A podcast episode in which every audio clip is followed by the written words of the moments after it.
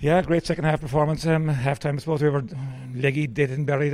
Um, look, I don't know where, they get, where they're getting the energy from, um, but it's super, super second half performance.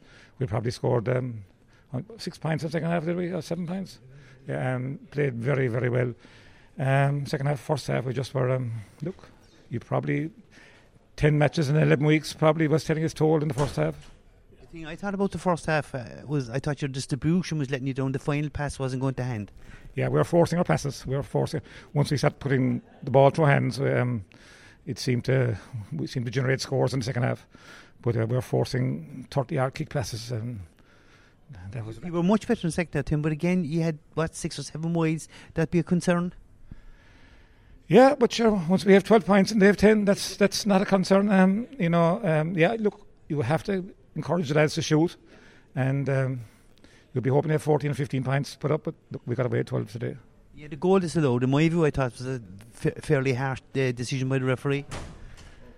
Yeah, yeah, we had, but it's early, early in the game. It was disallowed, but I suppose um, Newmarket were unluck- unlucky. They probably had a, a, goal chance and didn't put it away. So look, they probably evened itself out.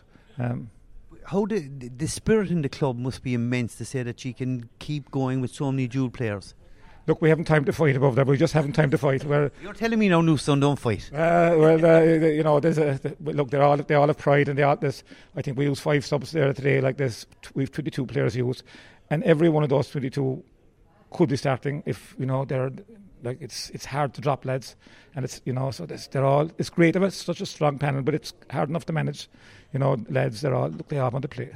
What it means now, though, you have uh, the hurling final in two weeks' time. You don't know who you're playing yet, and then you probably get a fortnight for the football final. So it's going to be a busy month for you. Hopefully, the, the, obviously, the, the cooperation between both sets of management is quite good. Yeah, it's going to be a busy month, but um, we're not used to a fortnight off, so maybe we'll go to Santa Ponsa for one week. and um, but it's uh, look, it's look, we there's a couple of uh, niggling injuries there, so we need a fortnight, and um, I don't know where this hurling final is. It mightn't even be on that weekend, and you know the football might be on that weekend. We don't know what's happening. We'll have to wait until Bride Rovers and Blarney sort out the, their game. And final question before Tommy asks you a few more. I know you're going to relax now and sit down and watch Doheny's and Knocknagree. Any fancy or any favourites? Look, all my best buddies are back in Doheny's, the Hurleys, and all that gang. Um, look, um, I'm great friends with all of them. Um, it should be a great West Cork, West Cork final, county final if we get there they'll be um, look, they'll, we'll probably fill the park with. It's to be to be a great occasion.